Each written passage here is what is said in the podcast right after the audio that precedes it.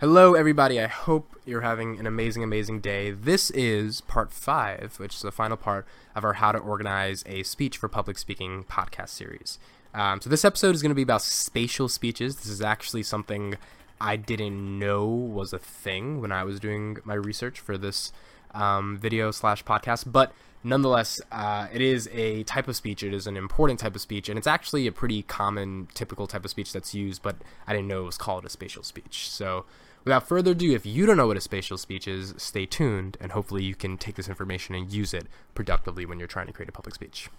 So the spatial style is a useful organizational style when the main point's importance, whatever you're talking about in that public speech, is derived from the physical or geographical location of what you're talking about. So when the scene or composition of whatever you're talking about is a central focus in the actual speech you're giving, that's when a spatial type of organization makes more sense. So the spatial organization would stress that you bring up the, the specific scene you're talking about. Maybe you're talking about the Sistine Chapel, or you're talking about the, the Taj Mahal in India.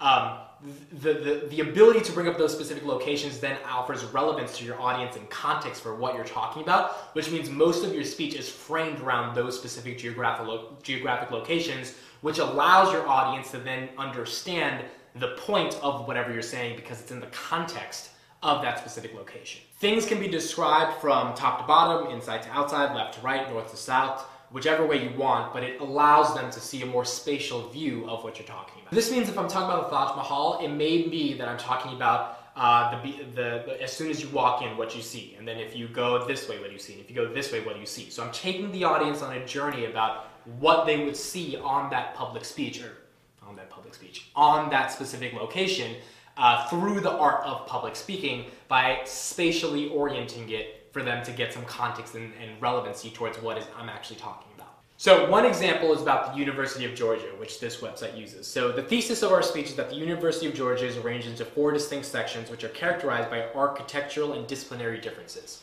So first, in the North Campus, one will find the university's oldest building, a sprawling freeline quad, and the famous arcs. Second, in the West Campus, dozens of dormitories provide housing for the university's largest population and can be regularly found outside of the dining halls. Third, in the East Campus, students delight in, new, in newly constructed modern buildings and enjoy the benefits of the university's health center. And fourth, in the South Campus pharmacy, veterinary and biomedical science students traverse newly constructed parts of the campus. So here you're taking your audience on a tour of a campus that they might have been to, might not have been to, and you're showing them the different relevant needs for each part of whatever you're talking about in the context of the spatial speech you're giving.